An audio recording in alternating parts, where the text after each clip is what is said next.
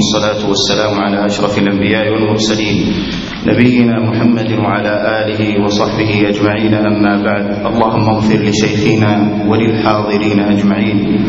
يقول المؤلف رحمه الله تعالى بسم الله الرحمن الرحيم. قال شيخنا الإمام العلامة مفتي الإسلام قدوة, قدوة العلماء شيخ المحدثين الحافظ المفسر بقية السلف الصالحين عماد الدين أبو الفداء إسماعيل بن كثير القرشي الشافعي إمام أئمة الحديث والتفسير بالشام المحروس. فسح الله للإسلام والمسلمين في أيامه وبلغه في الدارين أعلى مقصده ومراده. الحمد لله وسلام على عباده الذين اصطفى أما بعد. فإن علم الحديث النبوي على قائله أفضل الصلاة والسلام قد اعتنى بالكلام فيه جماعة من الحفاظ قديما وحديثا. الحمد لله رب العالمين وصلى الله وسلم وبارك على نبينا محمد وعلى آله وأصحابه ومن تبعهم بإحسان إلى يوم الدين. أما بعد فهذا الكتاب وهذه الرسالة وهي اختصار علوم الحديث للحافظ عماد الدين ابن كثير رحمه الله هو كتاب مختصر لعلوم الحديث لأبي عمرو بن الصلاح رحمه الله.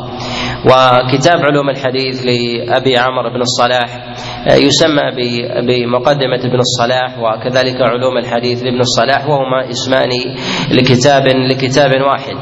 والتصنيفات فيما يسمى بعلوم الحديث وقواعده وهما أيضا اسمان لهذا العلم. مصنفات كثيرة متنوعة في الزمن الأول وكذلك أيضا في الزمن المتأخر وتباين العلماء من جهة التصنيف في ذلك على طرائق ومناهج متعددة. وينبغي أن يعلم أن العلماء رحمهم الله لما كانوا في الزمن الأول كانوا كانوا من أهل الحفظ والدراية. بمعنى أنهم كانوا كانوا أهلا للرواية والدراية وقد جمعوا بين هذين الأمرين.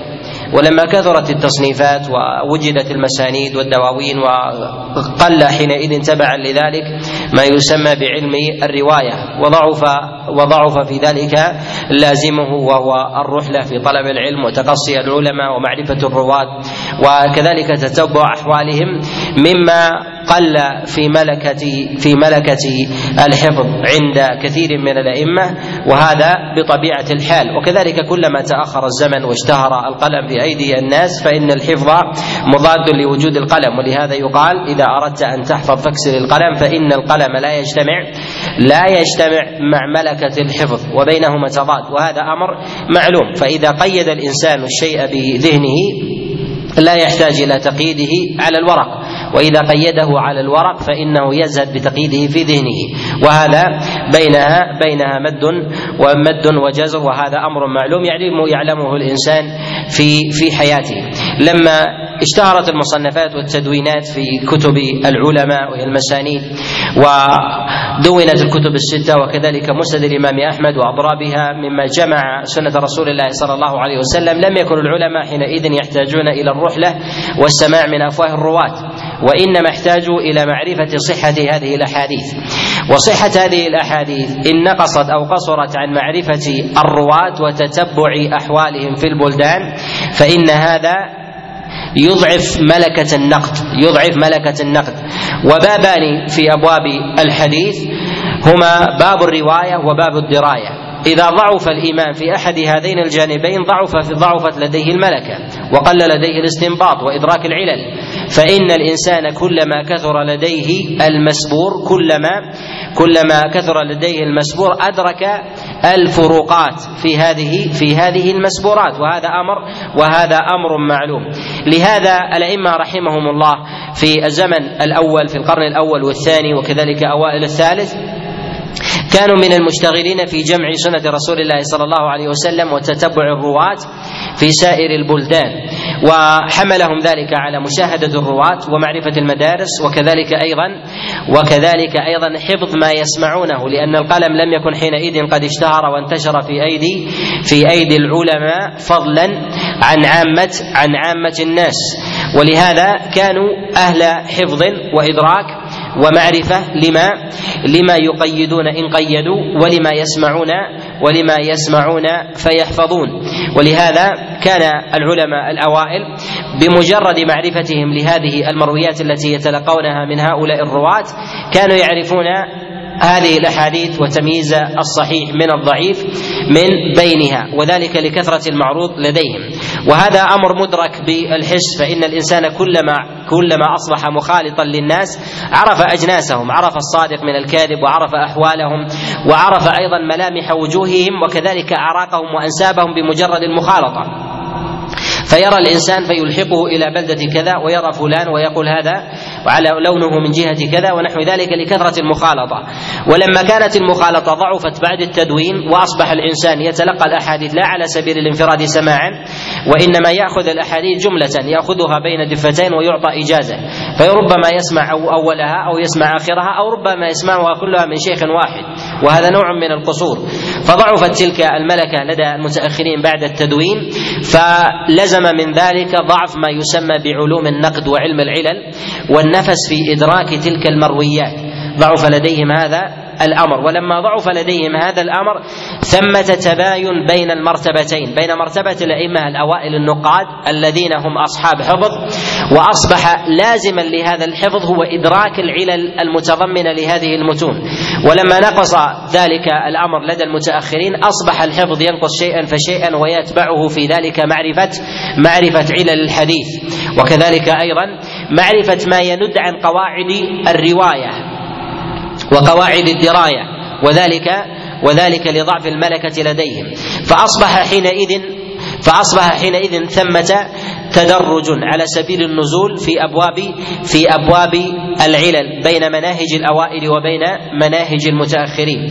ويخطئ كثير من المتعلمين حينما يقولون أو يرومون حدا فاصلا بين معرفة منهج المتقدمين ومنهج المتأخرين في أبواب العلل وهذا من الخطأ.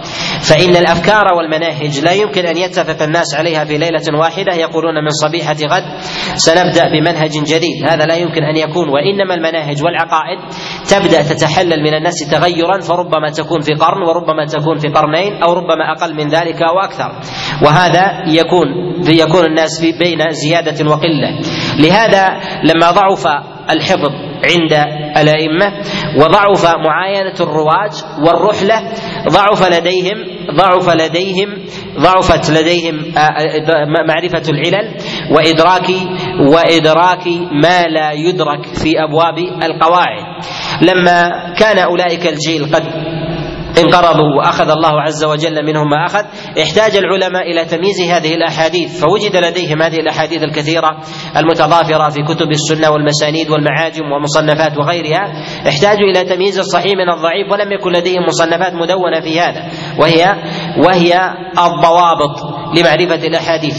وهذا دعاهم إلى ذلك لأن طالب العلم بحاجة إلى طلب العلم والسعي إلى تحقيقه فهو بين أمرين. الرحلة قد انقطعت بغالبها كما كانت على الصدر الأول وذلك لوجود لوجود الثمرة التي يسعى إليها الإنسان. فإلا قلة قليلة يتلقون بعض المعاني. فلما وجدت هذه المصنفات بين أيديهم احتاجوا إلى بذل الجهد وصرفه الذي يصرفه السابقون إلى الرحلة لتلقي العلماء إلى معرفة العلل إلى معرفة العلل. ومعرفة العلل بطبيعة الحال لما كانت الملكة قاصرة ستكون النتيجة حتى في الإدراك قاصرة. ف سعوا في ذلك إلى معرفة ما عليه العلماء رحمهم الله في كلامهم الأوائل في كلام الإمام أحمد وكذلك يحيى بن معين وقبل ذلك عبد الرحمن بن مهدي وشعبه بن الحجاج وابن المبارك وغيرهم من الأئمة وما جاء بعد ذلك أيضا من ائمه النقد كعلي بن المديني ويحيى الذهلي والبخاري ومسلم والترمذي وأبي داود وأبي حاتم وأبي زرعة وغيرهم من الأئمة الذين هم من أئمة النقد وكانوا في زمن الرحلة والتنقل وكذلك أيضا في زمن الحفظ وهؤلاء هم الذين دونوا فأصبحوا فيصلا في مرحلة التدوين ومرحلة ومرحلة الحفظ أيضا. فأخذوا يلمسون في كتب العلل وكذلك أيضا في مصنفات هؤلاء وأولئك الجيل أن يلتمسوا في ذلك قواعد ينثرونها في طيات هذه المصنفات. فربما وجدوا تعليقا ليحيى بن معين في في ثنايا تاريخ أو في ثنايا مسألة في التفسير أو نحو ذلك فجمعوا أمثال هذه المسائل ووضعوا لها ضوابط معينة وضعوا لها ضوابط معينة. القواعد في عرف في عرف الناس سواء كانوا في عرف الشريعة أو في غيرها. هو ما غلب على صورة معينة على وجه فهذا الوجه يسمى قاعدة. فهذا الوجه يسمى يسمى قاعدة. فإذا قلنا أن عشرة من الرجال أن عشرة من الرجال تسعة منهم طوال فنقول هؤلاء الطوال ولا نذكر القصير بينهم. وإذا كانوا بيضا وكانوا أيضا وإذا كانوا أيضا من السود ونحو ذلك فنقول هؤلاء السود ولا ولا نذكر الأبيض ولا نذكر ولا نذكر أيضا الأسود في حال كونه النادر. فيقولون هذه قاعدة. وهؤلاء السود ذهب السود وجاء السود ونحو ذلك. أو جاء الطوال وجاء القصار. أو جاء أهل الشام ولو كان فيهم عراقي أو مصري أو يمني أو أو غير ذلك. وهذه القواعد العلماء حينما نظروا وسبروا في كلام الأئمة الأوائل أرادوا أن يوجدوا كلامهم على ما يسمى بمنهج التقعيد. ومنهج التقعيد لا يلزم منه الاضطراد لأنه لا يوجد اضطراد على الإطلاق لا يوجد اضطراد. في تصرفات البشر ولا بد لكل قاعدة مما يند عنها. وهذه القاعدة يند عنها تارة على سبيل القلة وتارة على سبيل الكثرة. وهذا كما تقدم معنا كما أنه في السنن في السنن الكوني كذلك أيضا في السنن الشرعي. وجعله الله عز وجل سنة ماضية ماضية في الكون. ولكن هذا لا ينافي التقعيد لأننا نحن بحاجة إلى معرفة الأغلب. وكلما عرف الإنسان الأغلب في كل مسألة منظورة كان من أهل الإدراك لها. وإذا أدرك الأغلب وأدرك ما ندى عن الأغلب أصبح من أهل التحقيق والتحرير من أهل التحقيق والتحرير وهذا يكون الإنسان فيه بحسب إدراكه وتمعنه بالنوادر من المسائل ونحو ذلك. لهذا احتاج العلماء بعد نظرهم في كلام العلماء إلى تقسيم الأحاديث إلى تقسيم الأحاديث ووضع قواعد لها فذكروا هذه التقسيمات بعلوم الحديث الحديث الصحيح والضعيف وكذلك أيضا الحسن. أرادوا أن يوجدوا هذه التعريفات. حينما يتكلم الإمام أحمد ويحيى بن معين وكذلك شرط البخاري على حديث صحيح التمسوا فيه الأوصاف فأرادوا أن يجمعوا هذه الأوصاف حتى تشتمل لهذا لهذا التعريف. وهذه الأوصاف ليست مضطردة. قد يند عنها شيء مما لا يدخل فيها فلا يكون حينئذ من جملة من جملة الأحاديث الصحيحة. كذلك أيضا في أبواب في أبواب الأشياء الضعيفة. وهذا كحال الإنسان تجد الإنسان في مسألة العلة والمرض والصحة والسقم وغير ذلك تجد كحال الحديث الحديث الصحيح والضعيف كحال الإنسان الصحيح والضعيف فتؤخذ منه العلل. الإنسان قد يعرف بداهة من أول نظر إليه أن هذا الرجل وجهه وجهه محموم أو به علة أو به نقص بدم أو به حمى أو نحو ذلك يعرفها الإنسان. هذا في الأغلب لكن يوجد من الناس من وجهه هكذا خلقه الله بلا علة وهذا ولكنه قليل. هذا الأمر النادر لا بد للإنسان أن يعرفه لا بد أن يعرفه. يعرفه بماذا؟ بقوة الصبر لا يعرفه بالقواعد. لأن القواعد تعطيك من كان لونه كذا فحالته كذا. وعلى هذا تكون القاعدة على هذا الأمر. ما يند على هذه القاعدة لا بد أن تعرفه بنفسك لا أن يعلمك من علمك تلك القواعد. وهذا ما ينبغي للإنسان أن يتبصر به. كذلك أيضا فيما يسمى بالأخبار في سنة رسول الله صلى الله عليه وسلم بتقسيمها إلى صحيح وضعيف وحسن. ينبغي للإنسان أن يكون من أهل الإدراك الإدراك للقواعد وما يند عنها. العلماء صنفوا في ذلك جملة من المصنفات واعتنوا بوضع هذه القواعد ومن أوائل أو أول من صنف في ذلك هو الرام هرمزي رحمه الله في كتابه المحدث الفاصل. وجمع جملة من المسائل على غير ترتيب ويكفي في ذلك ويكفيه في ذلك الشرف أنه أول من صنف في هذا الباب. وجمع ما استطاع فاصبح نواة ولبنة لمن أسس عليه من هذه المسائل. وجاء بعد ذلك أبو عبد الله الحاكم النيسابوري وصنف في ذلك جملة بجمع مسائل علوم الحديث. وجاء بعد ذلك أبو نعيم الأصفهاني وصنف في ذلك أيضا شيئا على قصور منه. وصنف في ذلك أيضا أبو بكر الخطيب. صنف في ذلك جملة ككتابه الكفاية وهو العمدة عند كثير ممن جاء بعده من القرون التي تليه. وكذلك صنف في ذلك كتاب الجامع لآداب الشيخ السامع وغير ذلك من المصنفات التي صنفت في هذا الباب. وله مصنفات كثيرة جدا حتى قيل إنه لم يدع بابا من أبواب علوم الحديث إلا وصنف فيه كتاب إلا وصنف فيه وصنف فيه كتابا هذه المصنفات من العلماء ابتداء. ومعلوم في كل أمر من الأمور المعنوية أو الحسية أن كل شيء يبتدئ به الإنسان يبتدئ من جهة الأمر ابتداء ضعيفا كحال البناء. بناء الإنسان في ابتداء أمره معرفته بأمر اللباس معرفته في الصناعات ونحو ذلك يبتدئ ثم بعد ذلك يتقدم هذا كذلك أيضا في في علوم في علوم الحديث. وجاء بعد ذلك أبو عمرو بن الصلاح رحمه الله في كتابه علوم الحديث ومقدمة ومقدمته.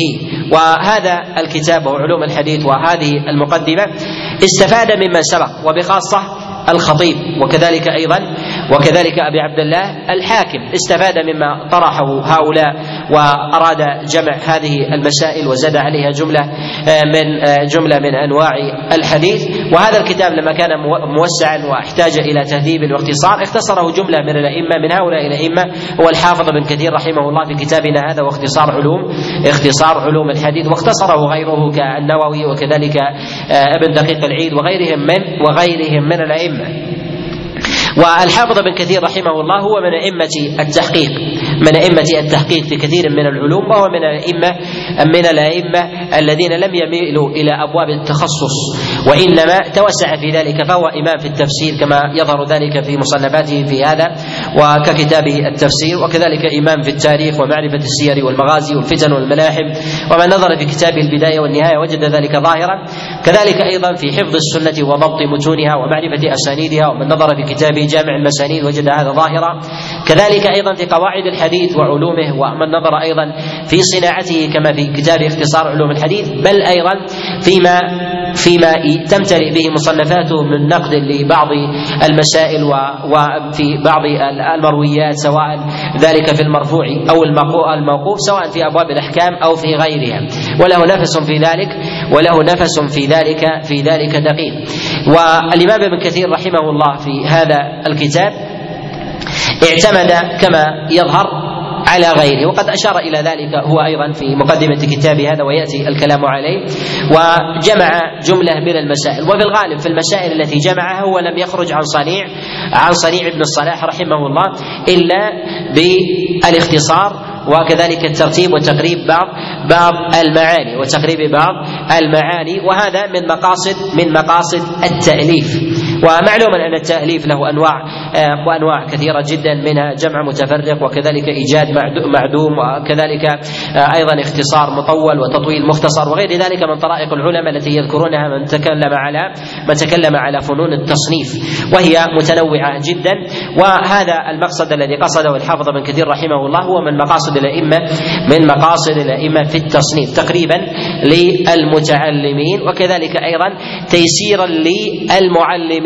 في اختصار المسائل حتى يولدوا يولدوا منها مسائل كثيرة كذلك أيضا حتى يستحضروا حال حال كلامهم لهذه العناوين العريضة تحتها جملة من مسائل من مسائل آه، هذا الكتاب.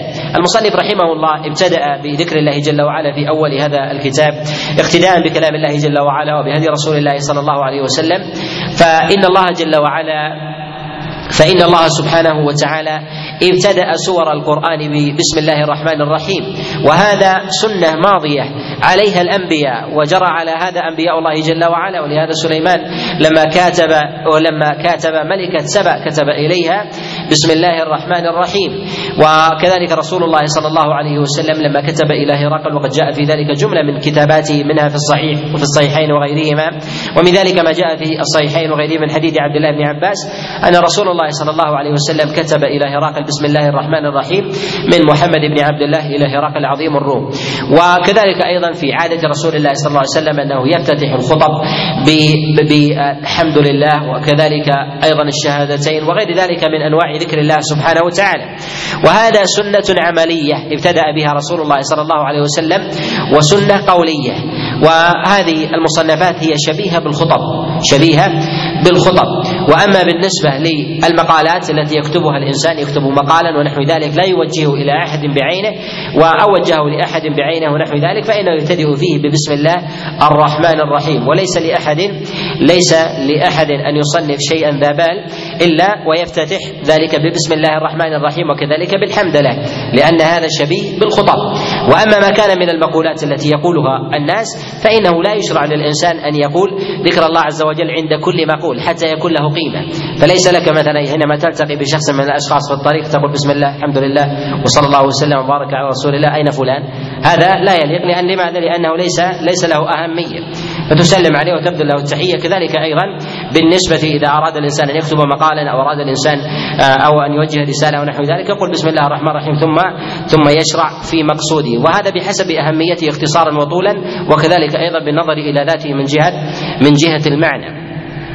وجرت طرائق الأئمة رحمهم الله بذكر بذكر بذكر المقدمات بذكر الله عز وجل في مصنفاتهم تيمنا وكذلك التزاما بهدي رسول الله صلى الله عليه وسلم. وقد جاء في ذلك حديث أبي هريرة قد رواه الخطيب البغدادي وغيره في قول رسول الله صلى الله عليه وسلم كل أمر ذي بال يبتدأ فيه بسم الله فهو أقطع وجاء بالحمد لله وجاء بذكر الله. وأصل هذا الخبر عند ابن ماجه رحمه الله في كتاب السنن وقد رواه الخطيب البغدادي بلفظ بسم الله الرحمن الرحيم وكذلك الرهاوي في كتاب الأربعين وهو معلول قد عله قد عله دار قطني بالإرسال. وهذا آه، الحديث هو مما يريد العلماء كثيرا عند بدأه بالبسملة لأن الحكم ثابت وربما يستأنسون به يستأنسون به استئناسا وإلا من جهة من جهة حكمه فهو فهو معلول. و وهذا في سائر ما يكتبه الإنسان سواء كان منظوما أو منثورا. وأما بالنسبة للمنظومات وهي الأشعار فيبتدأ فهي كذلك في الشعر آه، إلا الأشعار التي مثلا فيها التي ليست محمودة المعنى فكره غير واحد من السلف. ذلك بل حكي الإجماع كما ذكر ذلك الخطيب البغدادي رحمه الله في كتاب الجامع آه، من حديث مجالد بن عامر بشراحيل الشعب قال اجمعوا على أنه لا يبتدأ بالشعر ببسم الله. وجاء هذا أيضا عن سعيد بن جبير وجاء أيضا عن ابن أخي ابن شهاب الزهري عن ابن شهاب الزهري أنه كره أنه كره ذلك وحكاه عنه. و مرادهم في ذلك كما هو ظاهر أن مرادهم في ذلك هو الأشعار المذمومة التي فيها التي ربما فيها نوع من الفسق من الغزل ونحو ذلك أو مما لا معنى ولا قيمة له مما لا معنى من المبالغة بالمديح أو المبالغة بالسب ونحو ونحو ونحو ذلك مما يحمد من وجه ويذم ويذم من وجه آخر بحسب الوقوف على على معناه والمقصد من والمقصد من من إيراده. آه، فيما يتعلق بعلوم الحديث. هذه هي المادة التي ندرسها. تسمى علوم الحديث وتسمى قواعد الحديث. من العلماء من يسميها هكذا ومن العلماء يسميها هكذا ومن العلماء من يسميها بمصطلح الحديث. قواعد الحديث ومصطلح الحديث وعلوم الحديث هي معنى هي معنى معنى واحد. يتباين العلماء إدراكا لمعرفة ما ندى عن هذه القواعد. نحن ندرس قواعد وهذه القواعد تتباين كثرة وقلة. القاعدة من جهة الأصل إذا وجد ما يند عنها فإن هذا فإن هذا دليل على قوة القاعدة. وكلما كثر المخالف لهذه القاعدة دل على ضعفها. كلما دل ورد المخالف على هذه القاعدة دل على ضعفها تضعف شيئا فشيئا حتى تلغى فلا تصبح فلا تصبح قاعدة. وذلك مثلا حينما نقول أن أن هذه البهائم هذه الإبل بيض وفيها واحدة سوداء ونحو ذلك فهذه نقول إن هذه إبل بيض. فإذا أصبحت اثنتان سود وثلاثة وأربعة ما ند عن هذه القاعدة يلغيها شيئا فشيئا. فإذا وصل إلى النصف أو قاربه لم تكن ثمة قاعدة لم تكن ثمة قاعدة حينئذ. ما يدل عن هذه القاعدة من يعرف هذا؟ يعرفه المتتبع الذي يتتبع الأعيان. واحدا واحدا واحدا حتى يعرف قيمة القاعدة. هل هي قوية أو ليست قوية؟ وهذا وهذا في الغالب لا ندركه في كتب القواعد. ونحن هنا ندرس ندرس القواعد. ما يرد عنها لا يمكن للإنسان أن يحصيه حتى يقف عليه بذاته حتى يقف عليه بذاته. ولكن في الغالب نحكم على القواعد التي يأتي الكلام عليها بإذن الله عز وجل. هنا نحكم على هذه القواعد بأن هذه القواعد هي أغلبية شبيهة بالمضطردة قوية تامة أو ضعيفة أو بين بين أو أن هذه القاعدة ليست صحيحة. هذه القاعدة ليست صحيحة. لماذا؟ لأنها قريبة من النصف. قريبة من النصف أو ربما تضعف من وجه وتقوى من وجه آخر مما يبطل كون هذه هذه قاعدة وهذا ما ينبغي أن ينتبه أن ينتبه له. نعم.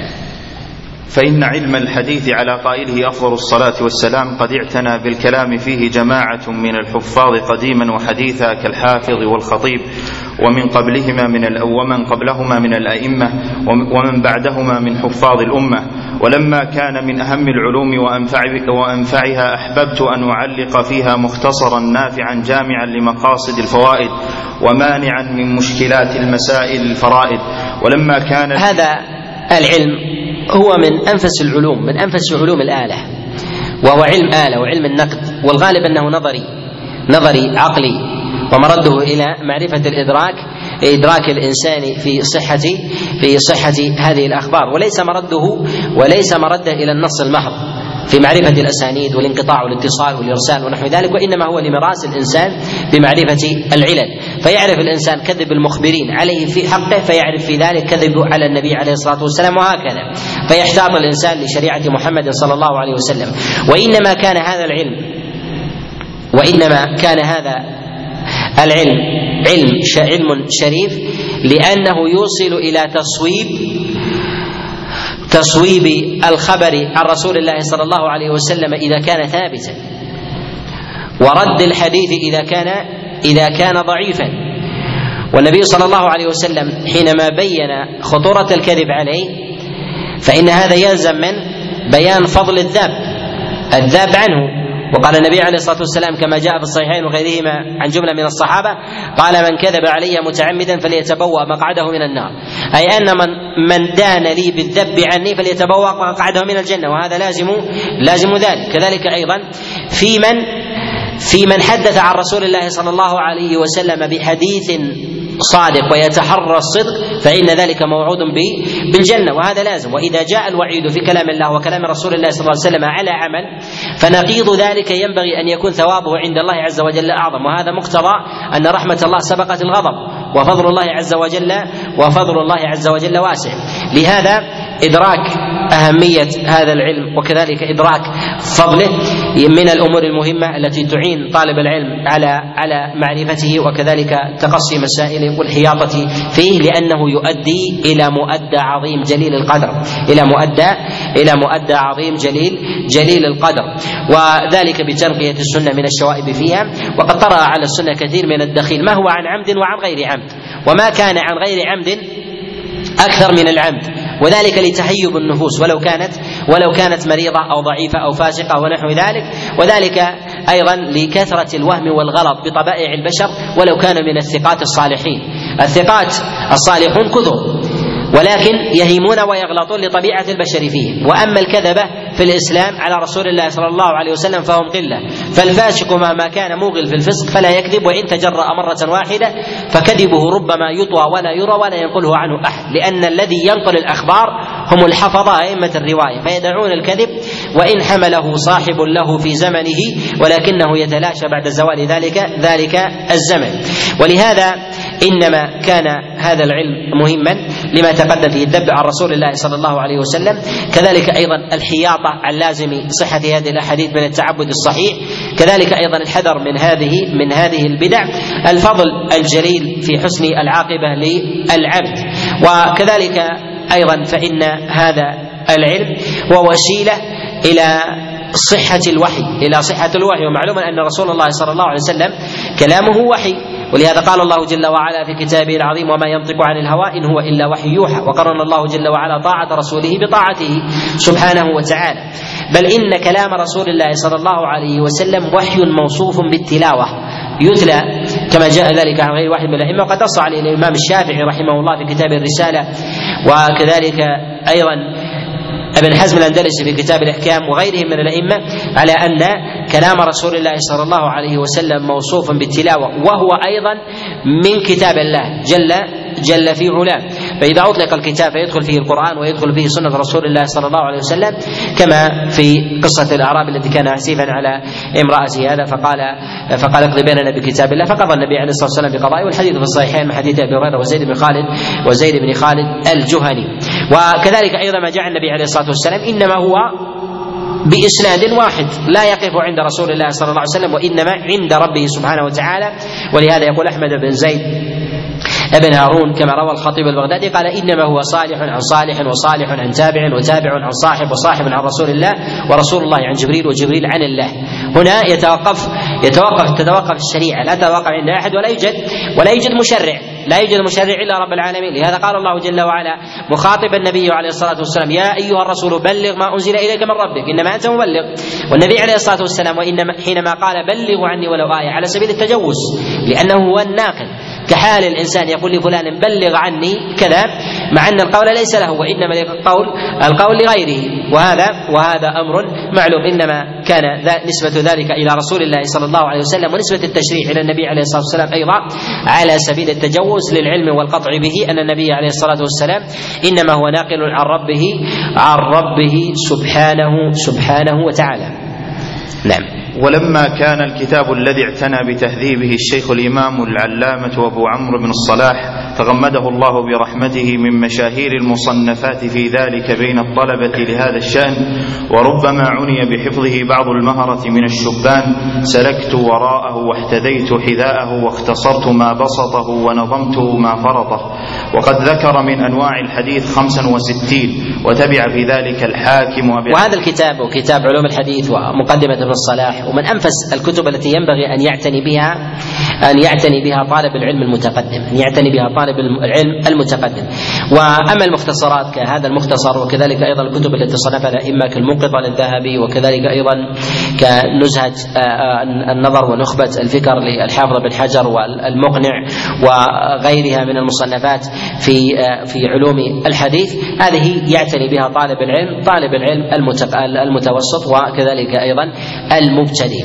هذه المقدمة آه، أصبحت من من مشاهير الكتب وعمل عليها العلماء مصنفات كثيرة بين مختصر وشارح وناظم وقد نظمها العراقي ونظمها السيوطي في منظومات مشهورة معلومة.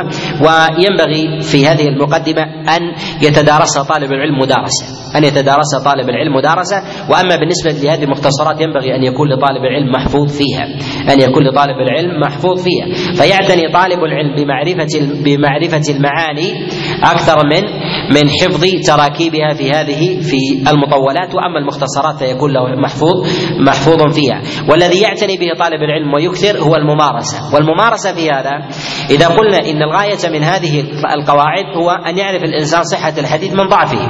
وصحة الحديث من ضعفه لا بد فيها من ممارسة. وكثير من طلاب العلم يكثر من من حفظ منظومات علوم الحديث ولكنه لا يعتني بما يسمى بتخريج الأحاديث وتتبع الطرق. وتتبع الأحاديث والطرق هو هو الطريقة العملية لمعرفه لمعرفة الحديث هل هو صحيح أو صحيح أو ضعيف. فإذا درس الإنسان القواعد وأكثر من ذلك ولم يطبق لا يمكن لا يمكن أن يكون من أهل من أهل التحقيق ولو حفظ المنظومات كلها. ولو حفظ المنظومات كلها. لا بد لا بد من التطبيق لأن الممارسة هي التي تعين هي التي تعين الإنسان وهذا أمر معلوم حتى بالحس. الإنسان حينما حينما الإنسان الذي الذي يصنع مثلا في مخططات هندسية ونحو ذلك هل يستطيع أن يبني؟ هو بذاته لا يستطيع أن يبني. لو يقوم بذاته يسقط ذلك البناء. كذلك الإنسان إذا أراد أن يدرس شيئا نظريا ولا يدرسه عمليا كأن تعلم الإنسان مثلا تعلم الإنسان الفروسية نظريا كيف يصعد على الخيل؟ كيف ينزل؟ وكيف يركب؟ وتعلمه بأنواع الخيل ونفسيات الخيل وكيف غذائها وكيف وكيف إذا غضبت وكيف إذا لانت وكيف ترخي لها العنان ونحو ذلك. ثم بعد ذلك تعلمه سنين مديدة. أول ما يركب يسقط وربما يتكسر. مع انه خمس سنوات وعشر سنوات وأن تعلم فيه نظري. ولكن لا بد من التطبيق. ولكن التطبيق إذا تعلم الإنسان في هذا الأمر تطبيقا وأكثر من ذلك ومارس يصبح أحدق من الذي يدرس يدرس نظرا يدرس نظرا لهذا لا بد للإنسان لا بد للإنسان ممارسة وهو التخريج. وهذا التخريج من الأمور المهمة التي تجعل طالب العلم حاذق في علم في علم السنة. وينبغي أولا أن يحذر طالب العلم ابتداء عند تعليمه من النظر في كتب التخريج السابقة. كتب التخريج لماذا؟ حتى لا تؤثر عليه في ترجيحه بعد دراسة العلوم الحديث ونحو ذلك وهذا ليس آه، ليس وليس تشجيعا لطالب العلم ان أن يصدر نفسه أو قول لا وإنما المراد بذلك ترويضا له وليس إخراجا لما يعمله نحو ذلك لا وإنما هو ممارسة بان يعرضها على غيره فيقوم بذاته ابتداء بتخريج الأحاديث والاكثار من ذلك ثم يعرضها على المتخصصين في هذا الأمر حتى يقوموا له الأمر أو يعرضها على مصنفات الأئمة المتقدمين والمتاخرين ويضع مواضع ويعرف مواضع الصواب والموافقة والمخالفة والخطأ في كلام في كلامه أو كلام الأئمة والغالب ابتداء أن تجد أن المخالفة تكون في كلامه. وأن الأئمة هم هم الذين هم على الحق ثم بعد ذلك يصوب نفسه شيئا شيئا فشيئا. كذلك أيضا ينبغي له أن يعمد إلى الصبر والصبر لا بد لا بد منه. والصبر على والصبر على نوعين تام وناقص. وباعتبارين أيضا باعتبار محله صبر متون وصبر وسبر رواة سبر متون وسبر رواة وكلما كان الإنسان من أهل البصيرة بأنواع هذا السبر وكان الإنسان بصيرا بمعرفة مواضع مواضع العلل مواضع العلل. كحال الطبيب كلما أصبح ممن يأتيه المرضى أكثر من غيره أصبح حاذقا لكثرة ما يمر لديه. والذي يقل على يديه أصبحت الخبرة لديه لديه ضعيفة وهذا أمر معلوم. كذلك حال الإنسان الذي يكثر من سبر من سبر آه، السنة والنظر في الرواة. نعم. وقد ذكر من أنواع الحديث خمسا وستين وتبع في ذلك الحاكم أبا عبد الله الحافظ النيسابوري شيخ المحدثين. وأنا بعون الله أذكر جميع ذلك مع ما أضيف إليه من الفوائد الملتقطة من كتاب الحافظ الكبير أبي بكر البيهقي المسمى بالمدخل إلى كتاب السنن. وقد اختصر وقد اختصرته أيضا بنحو بنحو من هذا النمط من غير وكس ولا شطط والله المستعان وعليه التكلان. ذكر تعداد أنواع الحديث صحيح. الزياده عن ذلك في ذكر هنا أن ابن الصلاح رحمه الله في كتابه علوم الحديث ذكر من أنواع الحديث خمسا وستين. هذه الأنواع منها ما هو يتداخل مع بعضه من وجه ومنها ما يختلف من وجه من وجه آخر ومن بعضها من يكون التشابه في ذلك أكثر أكثر من غيره. وقد ذكر الحافظ بن حجر رحمه الله أنه سيذكر زيادة على ما ذكر ابن الصلاح خمسا وثلاثين فوق ما الخمس والستين التي ذكرها ابن الصلاح رحمه الله ولكنه لم لم آه، يذكر ذلك رحمه الله وربما وربما لم يتسنى له أو اخترمته المنية عن استيفاء استيفاء ذلك. نعم. ذكر تعداد أنواع الحديث صحيح حسن ضعيف. هنا هذه تعداد تعداد الأنواع. ذكرنا ابتداء حتى نقرب المعلوم والنبي عليه الصلاة والسلام يقرب المعلوم بضرب المثال.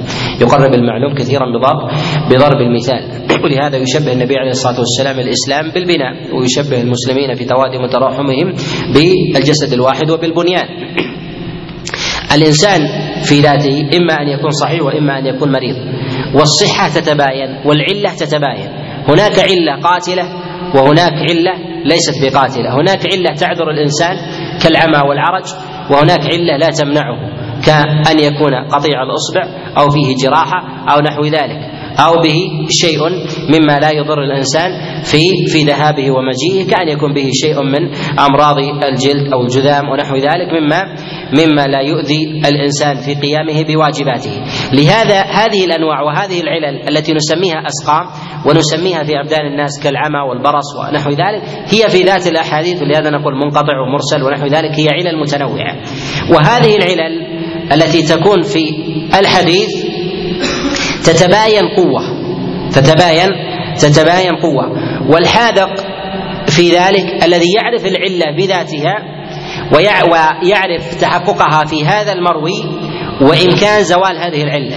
إمكان إمكان زوال زوال هذه هذه العلة. الإنسان ربما يكون ضعيف في ذاته ضعيف البدن ومعه آخر ضعيف البدن. ومعه آخر ضعيف البدن ونحو ذلك. ولكن هؤلاء يقدرون على حمل المتاع كحمل الواحد. وهذا اعتضاد شيء بمعلول بمعلول بمعلول حتى اصبحوا حتى أصبحوا كحال الصحيح كحال الصحيح الواحد. وهذا ما يسمى ما يسمى بالاعتضاد. نعم. صحيح حسن ضعيف مسند متصل مرفوع موقوف مقطوع مرسل منقطع معضل مدلس شاذ منكر ما له شاهد زيادة الثقة الأفراد المعلل المضطرب المدرج الموضوع المقلوب معرفة من تقبل روايته معرفة كيفية كيفية سماع الحديث وإسماعه. تقدم إلى أول نوع. لأنه يسرد ثم سيعيد هذه هذه الأنواع. نعم. النوع الأول الصحيح. تقسيم الحديث إلى ذكر المصنف رحمه الله يقول النوع الأول النوع الصحيح. الصحيح هو المقصود الوصول إليه. هو المقصود من هذا العلم هو أن نصل إلى معرفة الصحيح إلى رسول الله صلى الله عليه وسلم للعمل للعمل به. لأن الضعيف بابه التروك. بابه التروك يعني إهماله. وأما الصحيح فبابه فبابه العمل العمل به. والعمل به أيضا إما أن يكون من باب العمل بالمبادرة أو الترك أيضا وكل ذلك يلزم منه الأجر ويلزم منه يلزم منه الأجر. وأما الحديث الضعيف فيترك ويطرح في ذلك ويثاب الإنسان على أصل على أصل تركه بما لم يثبت عن رسول الله صلى الله عليه وسلم لا على ذات المنسوب إليه زورا زورا وبهدان الصحيح هو السليم من العلة ويقال فلان صحيح وسليم أو دابة صحيحة ونحو ذلك السالمة السالمة من العلة. وهذا كل ما يأتي من الأنواع من أنواع الأحاديث التي يذكرها المصنف في الغالب أنها مخالفة لهذا الوصف أنها مخالفة لهذا الوصف. ومنها ما هو ما يدخل الصحيح في بعض صوره كحال المسند والمرفوع ونحو ذلك يكون منه الصحيح ومنه ومنه الضعيف. والأكثر في ذلك ما يكون ما يكون فيه ما يكون مخالف أو مضاد للحديث إما من جميع وجوهه أو من بعض أو من بعض من بعض وجوهه. وضده السقيم أو الضعيف. وضده السقيم أو الضعيف. ولهذا يقال الصحة ويقابلها السلامة أو الضعف. أو الصحة والسلامة يقابلها يقابلها الضعف أو السقم. وهذا وهذا أمر معلوم في حال الإنسان. نعم. تقسيم الحديث إلى أنواعه صحة وضعفا. قال اعلم علمك الله وإياي أن الحديث عند أهله ينقسم. الحديث من جهة الأصل لا بد أن ينظر إليه إلى باعتبارين من جهة النظر إليه بذاته ومن جهة النظر إلى مؤداه. النظر إليه بذاته نستطيع أن نقسمه إلى أقسام كثيرة وهي التي يذكرها المصنف. من جهة إلى مؤداه لا بد أن يكون له قسمين صحيح وضعيف صحيح وضعيف صحيح معمول به محتج به وضعيف لا يعمل لا يعمل به. وأما بالنسبة النظر إليه لذاته فهذا أنواعه كثيرة. كحال الرجل الصحيح يكون طويلا يكون بدينا يكون قصيرا يكون ابيضا احمرا اسودا ونحو ذلك. هذه أوصاف ذاتية له. ولكن من جهة المؤدى فهو رجل يعمل ومكلف. وإن تنوعت أوصافه. كذلك بالنسبة لحال لحال المريض في ذاته. منها ما هو في ذاته يتحقق فيه في ذاته ومنها ما يكون في مؤداه. في مؤداه أنه يتعطل الحكم أو أو التكليف التكليف فيه. وأما في ذاته فتتنوع أوصافه. إما أن يكون اعرجا وإما أن يكون اجزما وإما أن يكون اشلا وغير ذلك من العلل العارضة العارضة فيه. ولهذا يتباين العلماء في ذكر أقسام الحديث. يتباينون من ذكر من جهة ذكر العدد بحسب الاعتبارات. فمن العلماء من يقسم الحديث إلى قسمين باعتبار المؤدى والعمل به ومنهم من يقسمه إلى الاقسام إلى أقسام كثيرة بحسب النظر النظر إلى إلى ذاته. نعم. أن الحديث عند أهله ينقسم إلى صحيح وحسن وضعيف. قلت هذا التقسيم إن كان بالنسبة إلى ما في نفس الأمر فليس إلا صحيح أو ضعيف. وإن كان الحديث الصحيح. تقدم الكلام عليه من جهة اللغة وأما من جهة اصطلاح العلماء هو الذي يرويه العدل الضابط عن مثله من أول السند إلى منتهى من غير شذوذ ولا ولا علة ويكون متصلا. من غير شذوذ ولا علة ويكون ويكون متصلا. ويأتي الكلام على على أنواع هذه التعريفات. وطالب العلم إذا عرف أوصاف الحديث أوصاف الحديث الصحيح وتحقق منها تحققا تاما كفاه ذلك عن معرفة عن معرفة الحديث الضعيف. وإذا عرف علل الحديث الضعيف وأنواعها كفاه ذلك عن معرفة الحديث الصحيح وذلك أنه بضدها تتبين الأشياء ومعرفة الشيء يكون ببيان ذاته أو ببيان أو ببيان ضده وأعلى المراتب أن يبين الشيء بذاته وببيان ضده على السواء. ولهذا نجد في الشريعة أن ما كان مهما في الشريعة بينه الشارع بذاته ونهى عن ضده كالتوحيد والشرك كالتوحيد والشرك وكذلك كالأمر بالصلاة والنهي عن الترك. الأمر بالزكاة والوعيد بالتارك وغير ذلك. وهذا دليل على دليل على أهميتها. وكلما يضعف الأمر المعلوم يبين بأحد وجهين إما بذاته وإما ببيان ضده. لهذا جاء كثير من الأحكام الشرعية عرفت بذاتها أو أمر بها بذاتها وما نهي وما نهي عن وما نهي عن ضدها. كحال كثير من الناس من مثلا من النهي عن المشي بنعل واحدة ولم يؤمر بالمشي بالنعلين أو النهي عن المشي بخف واحدة ولم يؤمر بالمشي بالخفين ونحو ذلك. لأن هذا أمر أمر يسير وهو من جملة من جملة الآداب.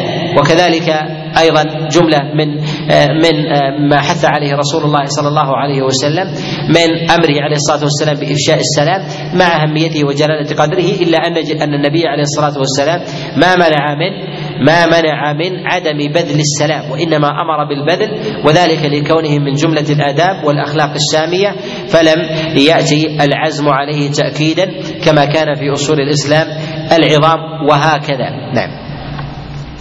قلت هذا التقسيم إن كان بالنسبة إلى ما في, نفس الأمر فليس إلا صحيح أو ضعيف وإن كان بالنسبة إلى اصطلاح المحدثين فالحديث ينقسم عندهم إلى أكثر من ذلك كما قد ذكره آنفا هو وغيره أيضا. تعريف الحديث الصحيح قال أما الحديث الصحيح فهو الحديث المسند الذي يتصل إسناده بنقل العدل الضابط عن العدل الضابط إلى منتهاه ولا يكون شاذا ولا معللا. ثم أخذ يبين فوائد قيوده وما احترز بها عن المرسل والمنقطع والمعضل والشاذ وما فيه علة قادحة وما في روايته نوع جرح. قال فهذا هو الحديث الذي يحكم له بالصحة بلا خلاف بين أهل بلا خلاف بين أهل الحديث وقد يختلفون في بعض الأحاديث لاختلافهم في وجود هذه الأوصاف أو في اشتراط بعضها كما في المرسل. قلت هذه الأوصاف التي يذكرها أو ذكرها المصنف رحمه الله في الحديث أنه المسند المتصل الذي يرويه العدل الضابط عن مثله. وهذه الأوصاف التي يذكرها المصنف رحمه الله في, في هذا الحديث بعد سبر لأوصاف الأحاديث التي حكم عليها العلماء بالصحة وجدوا انها يتحقق فيها فيها هذا الوصف. الحديث المسند المسند يخالف يخالف المنقطع ويخالف المعضل ويخالف المرسل والمدلس وما به علة إسنادية. مردها إلى السماع فإن هذا يخالف يخالف الحديث المسند. والعلماء ربما يسمون الحديث المسند ويريدون به المرفوع. ولهذا يسمى مسند الإمام أحمد مسند أو يقال هذا حديث مسند باعتبار أنه مرفوع إلى رسول الله صلى الله عليه وسلم. كذلك مسند البزار وغير ذلك. ويسمى أيضا مسانيد يقابلها يقابلها السنن أو المصنفات أي أنها رتبت على مسانيد الصحابة والرواة ولا يلزم من ذلك اتصال اتصال الأسانيد. فالعلماء في ذلك في ذلك عرف. يجرون عليه من وجه ولا يجرون عليه من وجه بحسب مقاصدهم في أبواب في أبواب التأليف وينبغي أيضا أن نعلم أن للعلماء أحيانا سياقات يريدون ببعض الألفاظ معنى لا يريدونه في سياق آخر أو ربما يريدون معنى من المعاني في موضع لا يريده عالم آخر في موضع آخر. وهذا ينبغي أن يكون الإنسان على حيطة على حيطة منه. فتجد مثلا المرسل عند إمام يختلف عن مرسل عند إمام آخر. كذلك أيضا المعضل عند إمام يختلف عن إمام آخر. الإعضال المراد به هو شدة الطرح. وشدة الطرح. يقال هذا أمر معضل أو مصيبة معضلة أو مشكلة معضلة أي أي شديدة. اصطلح أهل الحديث يريدون بذلك وما سقط منه ما سقط منه راويان على على التوالي. راويان أو أكثر على التوالي يقولون فيه فيه معضل. وهذا اصطلاح. من العلماء يقول هذا حديث معضل يريدون به ان به عله قادحه مع كونه متصل لوجود كذاب كذاب فيه. وهذا يوجد في بعض كلام العلماء. اذا هذه المصطلحات عند العلماء تتباين بحسب الوضع. يعرفها الإنسان بالصبر بسبره لمنهج العلماء كذلك أيضا لمعرفة ذلك الموصوف لمعرفة ذلك الموصوف. نعم. قلت فحاصل حد الصحيح أنه المتصل سنده بنقل العدل الضابط عن مثله حتى ينتهي إلى رسول الله صلى الله عليه وسلم. وكأنه يريد أن الحديث ال- الذي لا ينتهي إلى رسول الله صلى الله عليه وسلم لا يسمى مسندا ولا يريد بذلك أن الحديث الذي لا ينتهي إلى رسول الله لا يسمى صحيحا. أو أنه يريد بذلك تعريف الحديث والحديث لا بد أن يكون إلى رسول الله صلى الله عليه وسلم. فإذا وقف عند صحابي أو عند تابعي فإنه لا يسمى حديث. وهذه مسألة وهي أن الحديث يطلق على ماذا؟ الحديث في لغة العرب يطلق على ما يتكلم به الإنسان ويطلقون تجوزا على ما لم يتلفظ به ويسمونه حديث النفس. وهذا جاء في كلام رسول الله صلى الله عليه وسلم ما حدثت به أنفسها. فما تتحدث به الأنفس تسمى يسمى يسمى حديث. وسواء ذلك كان عن رسول الله صلى الله عليه وسلم أو عن غيره وهذا وهذا في كلام العرب. وأما بالنسبة لاصطلاح العلماء فغلب استعمالهم فغلب استعمالهم للحديث ما كان منسوبا إلى رسول الله صلى الله عليه وسلم وهو الذي أراد المصنف بهذا القيد في تعريف هذا في تعريف هذا الحديث. وأما بالنسبة ما كان على صحابي فيسمى أثر وهو الموقوف وأما ما كان على تابعي فيسمى المقطوع وهو اثر وهو أثر أيضا. وثمة مصنفات في ذلك كثيرة ما تسمى بالمصنفات أو الموطئات أو كتب الآثار وغير ذلك كمصنف عبد الرزاق وابن أبي شيبة أو كتب الآثار كمعرفة الآثار للبيهقي وكتاب الآثار لمحمد بن حسن والآثار لأبي يوسف. وغير ذلك وثمة موطئات كموطأ الإمام مالك وابن أبي ذئب وغيرها التي يغلب فيها الآثار على على المرفوعات. وكذلك أيضا في المرويات عن رسول الله صلى الله عليه وسلم هي على أنواع منها ما هم مسانيد ومعاجم وكذلك سنن وصحاح. ويتباين العلماء في طرائقهم في في طرائقهم في هذا التصنيف بحسب بحسب اصطلاحهم. نعم. حتى ينتهي إلى رسول الله صلى الله عليه وسلم أو إلى منتهاه من صحابي أو من دونه ولا يكون شاذا ولا مردودا ولا معللا بعلة قادحة وقد يكون مشهورا أو غريبا وهو متفاوت في في نظر الحفاظ في محاله ولهذا أطلق بعضهم أصح الأسانيد على على بعضها فعن أحمد وإسحاق أصحها الزهري عن سالم عن أبيه. وهذه الإطلاقات بقول العلماء أصح الأسانيد رواية فلان عن فلان كذلك عن نافع عن عبد الله بن عمر. هذه نسبية. هذه هذه نسبية ليست ليست على على الاضطراد. وربما يكون في موضع الحديث ما هو أصح منه. ويوجد مثل مالك النافع عن عبد الله بن عمر ما يتحفظ منه العلماء وهو نادر نادر لوجود مثلا زيادة فيه أو مخالفة أو مخالفة فيه. ولهذا نقول إن المسألة مسألة نسبية. ولهذا بعض العلماء يتجوز فيقول أصح الأسانيد المدنيين كذا وأصح أسانيد المكيين والكوفيين والبصريين واليمانيين والمصريين والشاميين ونحو ذلك. نعم. فعن أحمد وإسحاق أصحها الزهري عن سالم عن أبيه وقال علي بن المديني والفلاس أصحها محمد بن سيرين عن عن عبيدة عن علي. وعن يحيى بن معين أصحها الأعمش عن إبراهيم عن علقمة عن ابن مسعود وعن البخاري مالك عن نافع عن ابن عمر. وزاد بعضهم الشافعي عن مالك إذ هو أجل من روى عنه. أول وهذه يسميها العلماء سلسلة الذهب. فيما يرويه مالك عن نافع عن عبد الله بن عمر. وقد جمع ابن حجر رحمه الله في رسالة وسماها سلسلة الذهب. وهي ما يرويها الشافعي عن مالك.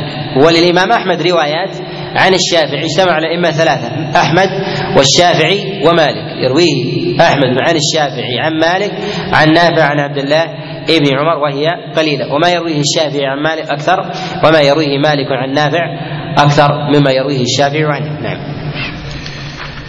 أول من جمع صحاح الحديث. فائدة أول من اعتنى بجمع الصحيح أبو عبد الله محمد بن إسماعيل البخاري وتلاه صاحبه وتلميذه أبو الحسين مسلم بن الحجاج النيسابوري فهما أصح كتب الحديث. والبخاري أرجح لأن معرفة الأحاديث الصحيحة من الأمور المهمة وكذلك معرفة مناهج المصنفين. العلماء يذكرون إن أصح هذه الكتب هو كتاب البخاري ومسلم. وإنما قالوا اصح هذه الكتب هو كتاب البخاري وكتاب مسلم وذلك لتلقي الأمة لهذه لهذه لهذين الكتابين بالقبول والتلقي بالقبول هو العمل بما فيهما. ما معنى التلقي بالقبول؟ هو العمل بما في هذا بما في هذه الأحاديث. وهذا الحديث متلقى بالقبول لأن الأمة قد عملت به. لأن الامه الأمة قد عملت به. والقبول هو قبول العمل وقبول الاحتجاج.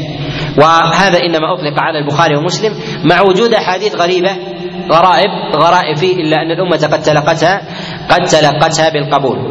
من المهم عند طالب العلم أن يتبصر بمعرفة الحديث بمعرفة الحديث الصحيح ومعرفة الحديث الضعيف ومن المهم أيضا أن يعرف طالب العلم مناهج العلماء في التصنيف وهذا خاصة عند المتقدمين في التصنيف من الأمور المهمة. لماذا؟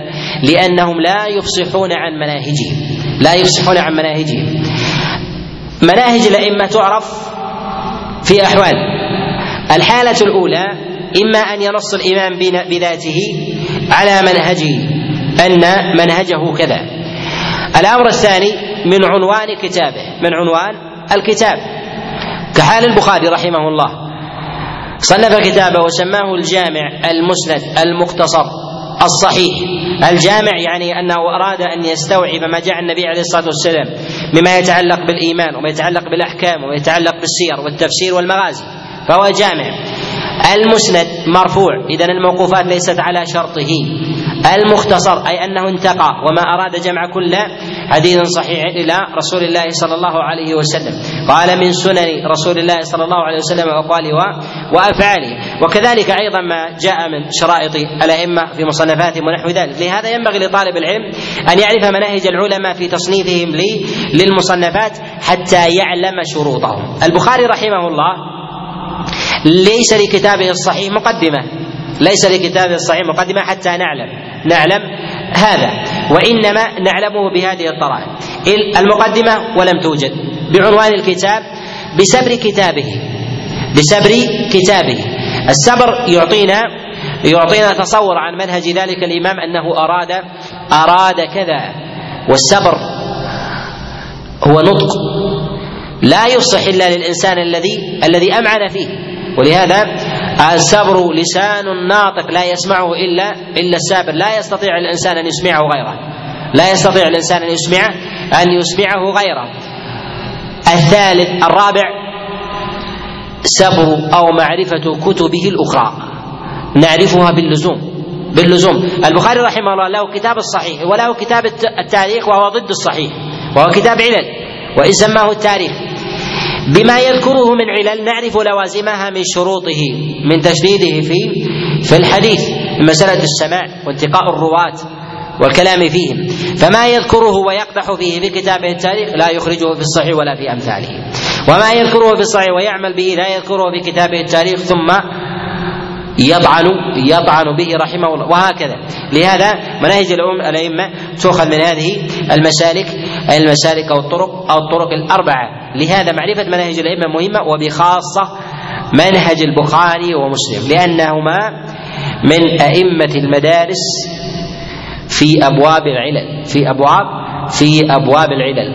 وكتابهما مع كونه كتاب كتابا لجمع سنة رسول الله صلى الله عليه وسلم الصحيحة إلا أنه علامة لمعرفة الصحيح. وكما تقدم معنا أن الشيء يعرف بذاته ويعرف بضده. فإذا عرفت شرط البخاري عرفت قدحه ونقده للعلل الأخرى. ونقده للاحاديث الأخرى كذلك أيضا للرواة وما يذكره في كتابه الرواة ومناسبة الذكر والراوي عنه والمثل الذي ذكره حينما أخرج هذا الراوي والباب الذي هو أورده فيه هل هو في الأصول أو في الفروع وهل أخرجه معلقا أو موصولا ونحو ذلك هذه من الأمور التي ينبغي لي ينبغي لطالب العلم أن يعلمها وهي ما تسمى بشروط بشروط الأئمة ومناهجهم في التصنيف. والبخاري أرجح لأنه اشترط في إخراجه الحديث في كتابه هذا أن يكون الراوي قد عاصر شيخه وثبت عنده سماعه. نعم. والبخاري أرجح لأنه اشترط في إخراج في إخراجه الحديث في كتابه هذا. البخاري ومسلم من جهة القيمة. الأمة تلقت هذين الكتابين بالقبول وعملت بما فيهما. والبخاري يرجح من جهة القوة ومتانة الشرط وصحة الأحاديث ونقاوتها ومسلم يرجح من وجه وذلك وذلك لعدم تكراره الأحاديث. وربما بعض العلماء يرى أن التكرار منقبة للبخاري لأنه تضمن الحديث وتضمن الفقه. فيستنبط من الحديث الواحد مسائل متعددة. فيورد الحديث في أكثر من باب ثم يستنبط ثم يستنبط منه مسألة ونحو ونحو ذلك. ويستنبط أيضا من تراجمه علل. بخلاف الإمام مسلم فإنه لم يترجم في كتابه الصحيح وإنما ذكر الأحاديث ورتبها ولم يذكر لها ولم يذكر لها ابوابا. نعم. ولم يشترط مسلم الثاني بل اكتفى بمجرد المعاصرة. وإنما ظهر شرط البخاري رحمه الله وعرف أكثر من ظهور شرط الإمام مسلم. أكثر من ظهور شرط الإمام مسلم مع ظهور مجموع الأمرين مع ظهور مجموع الأمرين. وذلك أن البخاري له مصنفات أعانت على ذلك. وإن كان الإمام مسلم قد اختص بذكر شرطه في كتابه في كتابه الصحيح في المقدمة ذكر شرطه في ذلك. ولكن أشكل على فهم شرطه أن جملة من أوصاف الأحاديث التي ذكرها في شرطه لم يذكرها في ثنايا كتابه الصحيح. فأشكل على كثير من العلماء هل ذكرها أم وعد بها ولم يمكن من ذكرها. أم ذكرها في كتاب آخر؟ وتلاشى. وأما البخاري رحمه الله فذكر في كتابه الصحيح ما قصده ولم ينقص من كتابه الصحيح مما قصده والله أعلم والله أعلم شيئا. وله مصنفات أخرى تبين منهجه. تبين منهجه ككتب التاريخ وكتابة آه كتاب الكنى وكذلك أيضا كتاب الضعفاء وكتاب الأدب المفرد. تبين منهج هذا الإمام. أما الإمام مسلم رحمه الله فله مصنفات ولكن لا تصل إلى طريقة البخاري ككتابة ككتاب التمييز وكتاب الكنى وهي أشياء يسيرة تشير إلى شيء من منهج الإمام مسلم رحمه الله ولكن لا تعطي ما يعطي البخاري رحمه الله في مصنفاته التي صنفها غير كتابه الصحيح. ومن ومنها هنا ينفصل لك النزاع في ترجيح تصحيح البخاري على مسلم كما هو قول الجمهور خلافا لأبي علي النيسابوري شيخ الحاكم وطائفة من علماء المغرب. البخاري رحمه الله اشتهر باشتراطه اشتراطه ثبوت اللقي ومعلوم أن لدينا لدينا مرتبتان أحدها لازم للآخر والآخر لا يلزم الأول وهو المعاصرة واللقي. اللقي لازم للمعاصرة والمعاصرة لا يلزم لا يلزم منه اللقي. فكل من من التقى بأحد بعينه لا يلزم منه أنه عاصر. وكل من عاصر أحدا بعينه لا يلزم أنه أنه التقى معه. البخاري رحمه الله يشترط اللقي. فهو شرط متأكد محترز. وهذا تشديد فيه. وأما بالنسبة للإمام مسلم رحمه الله فإنه يشترط المعاصرة ولا يشترط ولا يشترط ثبوت اللقي وإنما يشترط إمكانه. وإنما يشترط وإنما يشترط إمكانه. ولهذا يقدم العلماء البخاري رحمه الله من هذا الباب لاشتراطه في لاشتراطه في صيغ في صيغ السماع واحترازه احترازه من ذلك. وعلى هذا منهج شيخه علي بن المديني رحمه الله. فإنه فإنه يشترط اللقي رحمه الله. والأئمة رحمهم الله من جهة اشتراط اللقي والاحتراز فيه. منهم من يثبت اللقي بورود القرائن ولو لم يكن ثمة تصريح. ثبوت اللقي ولو لم يكن تصريح. ومن العلماء من لا يعتد بالقرائن حتى يثبت يقينا. حتى يثبت حتى يثبت يقينا أن فلانا قد سمع قد سمع من فلان ولو كان الابن يروي عن أبيه ولو كان الابن يروي عن أبيه لأن الابن إذا روى عن أبيه وكان معاصرا له يقين أنه قد لقيه. فالغالب أن الابن لا ينفك عن أبيه فيعيش في بلد غير غير بلد أبيه. فإذا قلنا أنهم قد عاشوا في زمن واحد فلازم ذلك أن يكون ثمة لقي القرينة في ذلك قوية.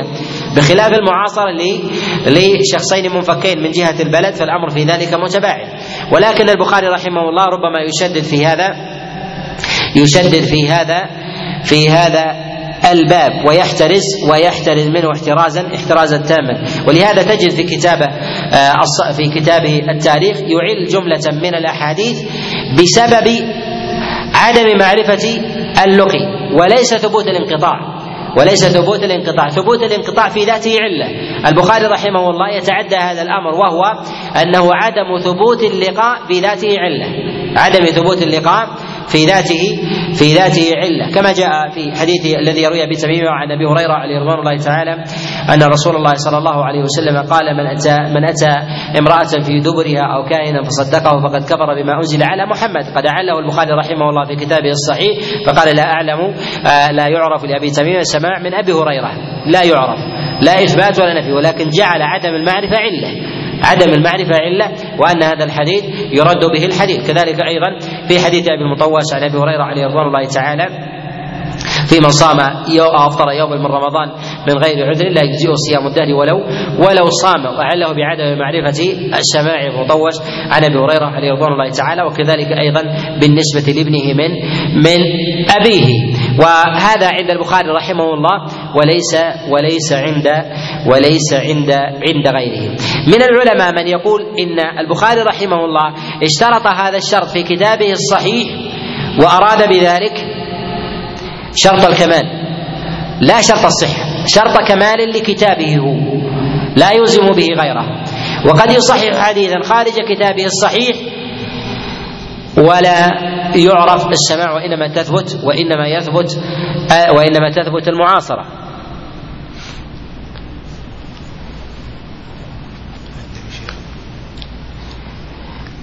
الحافظ ابن كثير رحمه الله الحافظ ابن كثير رحمه الله يرى أن البخاري في شرطه هذا إنما هو شرط شرط كمال لكتابه لا شرطا للصحة على العموم. على خلاف جماهير جماهير العلماء. نكمل بعد الأذان إن شاء الله.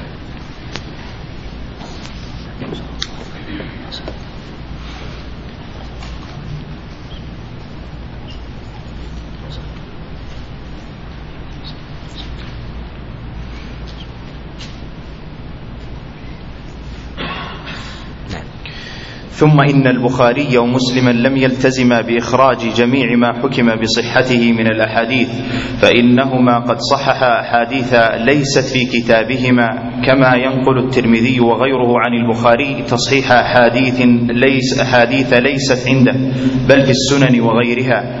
عدد ما في الصحيحين من من الحديث. والإمام مسلم رحمه الله قد نص على هذا أنه ما أورد كل حديث صحيح وإنما وإنما انتقى وانتخب هذا الكتاب من أحاديث كثر صحيحة عن رسول الله صلى الله عليه وسلم. وهذا أيضا يظهر في منهج البخاري فإنه ينقل عنه كثيرا كما يقول عنه الترمذي وغيره أنه يصحح أحاديث أحاديث في خارج الصحيح. ما يدل على أنه إنما إنما أراد الانتخاب ويظهر هذا أيضا في كتاب في عنوان كتابه الصحيح بأنه الجامع المختصر الجامع المختصر يعني أنه انتقى هذه الأحاديث واختصرها من مجموع الأحاديث التي التي لديه. عدد ما في الصحيحين من الحديث. قال ابن الصلاح فجميع ما في البخاري بالمكرر سبعة آلاف حديث ومئتان وخمسة وسبعون حديثا.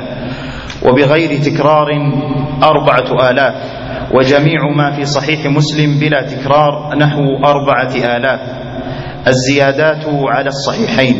وقد قال الحافظ أبو عبد الله الأحاديث التي عليها مدار الدين ومدار الأحكام مجموعها في الصحيحين. والأحاديث التي عليها مدار الدين خمسمائة حديث. وفرشها وتفصيلها خمسة آلاف. لا تزيد عن ذلك. التي يدور عليها الدين اصولا وفروعا. اصولا اصولا وفروعا. وما عدا ذلك فلا يدخل في مسائل الدين ولا من صلبه. وإنما يكون من الأجزاء البعيدة عنه كمسائل التاريخ ومسائل السير ووقائع الزمان وغير ذلك. فإن فإن هذا باب باب عريض وكذلك الأخبار والقصص وأخبار الأمم السالفة ونحو ذلك فمما لم يكن لم يكن دينا يعمل به وإنما هي أخبار وحكايات أخبار وحكايات. لهذا نقول إن مجموع الدين في خمسمائة حديث. وأما بمعرفة التفاصيل تفاصيل هذا المجموع يكون بخمسة آلاف. وقيل بأقل من ذلك. نص على هذا شعبة ويحيى بن سعيد والإمام أحمد وأبو داود وذكر ابن القيم رحمه الله في كتاب إعلام الموقعين وغيرهم من العلماء. نعم. الزيادات على الصحيحين وقد قال إذا عرفنا منهج البخاري ومسلم وكذلك الطرائق في إيراد الأحاديث لا بد أن نستفيد من ذلك معرفة المخالف له. وهي ما يسمى بالزيادات والزيادات على نوعين. زي أحاديث زائدة الثاني ألفاظ زائدة. الأحاديث الزائدة على الصحيحين إذا كانت في باب قد أورد البخاري خلافه في كتابه الصحيح فالحديث الغالب أنه معلول والحديث الزائد ضعيف. عندهما. وإذا كان هذا الحديث لم يرد البخاري في بابه شيء. لم يرد البخاري في بابه شيء. لا فيما يوافقه ولا فيما يخالفه وهو داخل في شرطه فهذا قرينة على إعلاله. وإذا كان لا يدخل على شرطه فهذا ليس علة له. فهذا ليس علة علة له. وكذلك أيضا في إيراد البخاري الأحاديث في باب من الأبواب إذا أورد حديثا في باب من الأبواب ثم أورد حديثا في كتابه التاريخ مخالفا له فهذا إعلان له لأن كتابه التاريخ كتاب علل. وثمة قرائن يأخذ منها طالب العلم الأحاديث الزائدة عن الصحيحين ومدى إعلال البخاري لها وسبب تركها لها. هناك ما هو سبب؟ طبيعي باعتبار التكرار أو عدم الحاجة أو عدم دخولها في الشرط وهذه لا نجرؤ عليها بالتضعيف. وهناك ما يدخل في شرط البخاري ولم يورده. أو أورد ما هو دونه وهذا أصرح منه. فهذا دليل على علته وقصوره وقصوره يعني استيعاب شرط الصحيح. أما النوع الثاني وهو الزيادات أن يورد البخاري في كتابه الصحيح حديثا من الأحاديث وفيه زيادة تركها البخاري. فهذه الزيادة لا تخلو من أحوال. الحالة الأولى أن تكون هذه الزيادة في معنى الحديث الذي أورده وفي بابه. فهذا إعلان لها قطعا. فهذا إعلان إعلان لها قطعا. فإذا أورد الحديث في أبواب الصلاة وفي باب حكم من الأحكام كالتسليمتين كالتسليم ونحو ذلك وفيه زيادة متضمنة لهذا المعنى وما أوردها فهذا كالإعلان لها لأنه تركها عمدا. لأنه تركها تركها عمدا. وإذا كان هذا الحديث في باب والزيادة لا تتضمن هذا الباب وإنما هي بعيدة عنه فيحتمل أن البخاري تركها اختصارا لأنها لا تتعلق في الباب ولا يجرى عليها بالإعلان ولا يتجرى عليها ولا يتجرى عليها بالعلال وهذا وهذا يتباين من جهة من جهة الزيادة وكذلك أيضا الباب الذي وردت فيه وكذلك أيضا المادة أو الماء الموضوع الذي وردت فيه الزيادة من جهة تعلقها بأصل الحكم الشرعي. وقد قال الحافظ أبو عبد الله محمد بن يعقوب بن الأخرم قل ما يفوت البخاري ومسلما من الأحاديث الصحيحة. وقد ناقشه ابن الصلاح في ذلك فإن المراد بذلك بالأصول لأنه لدينا في الشريعة من جهة الأحاديث أنها على على قسمين من جهة نوعها كليات وفرعيات. الكليات في الصحيحين الكليات في الصحيحين. وأصول الفرعيات وأصول الفرعيات وأعلام المسائل ومشهورها لا تخرج من الصحيحين وهذا الذي قصده البخاري رحمه الله تعالى في التصنيف.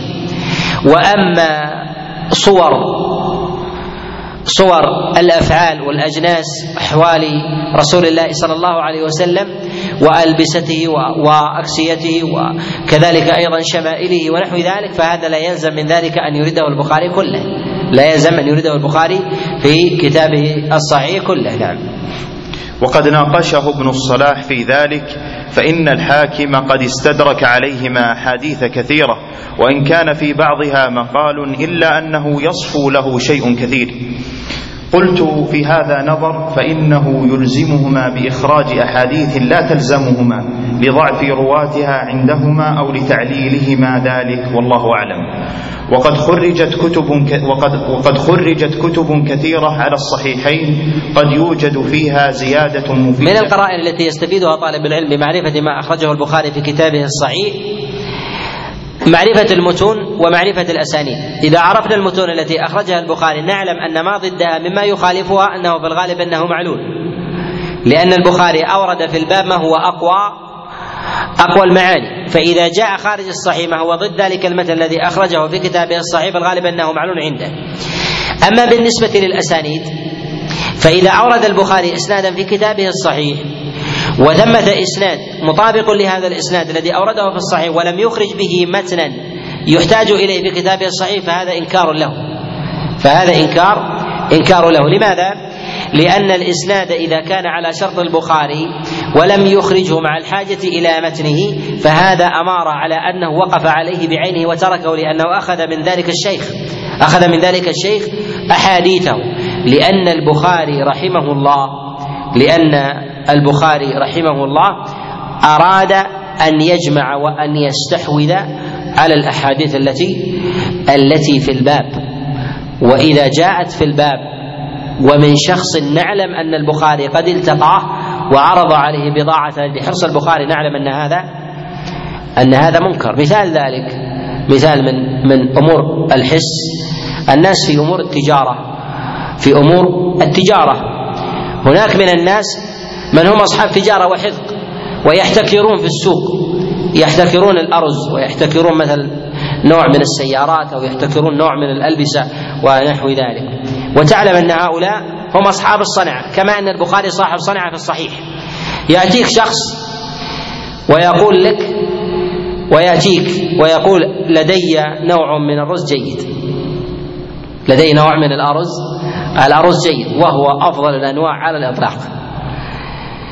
ومررت على فلان ولم يأخذه صاحب السوق الحاذق التاجر المحتكر أنت بمجرد أن تعلم أنه مر على فلان وما أخذ يعطيك إشارة ماذا؟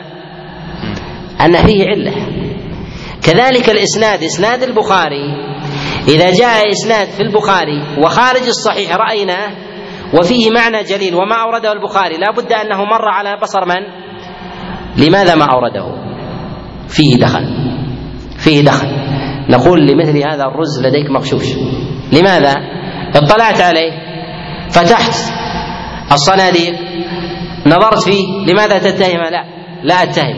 لأنه مر على شخص حاذق تاجر. لا يدع شيء يترك في السوق الا إلا قام باستحواذه. فكيف يدع أمثال هذه الحمولة؟ تخترق السوق. لهذا قمنا بإعلاله بماذا؟ ثقة بذلك بذلك الحاذق.